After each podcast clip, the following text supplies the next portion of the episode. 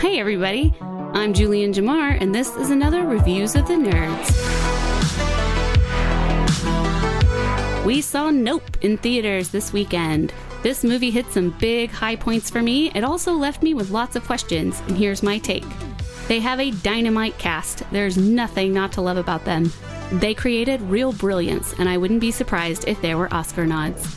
Jordan Peele created a strange but enjoyable mix of the feel of Signs and The War of the Worlds. The brother sister dynamics are the biggest fun. It made me want to hang out with my brother.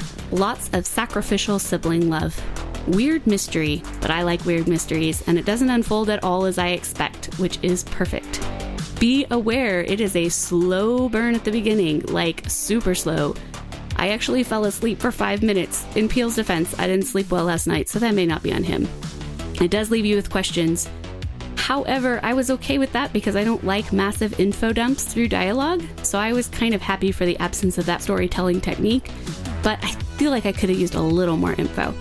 I didn't understand the side story with the chimpanzee and what it had to do with everything else.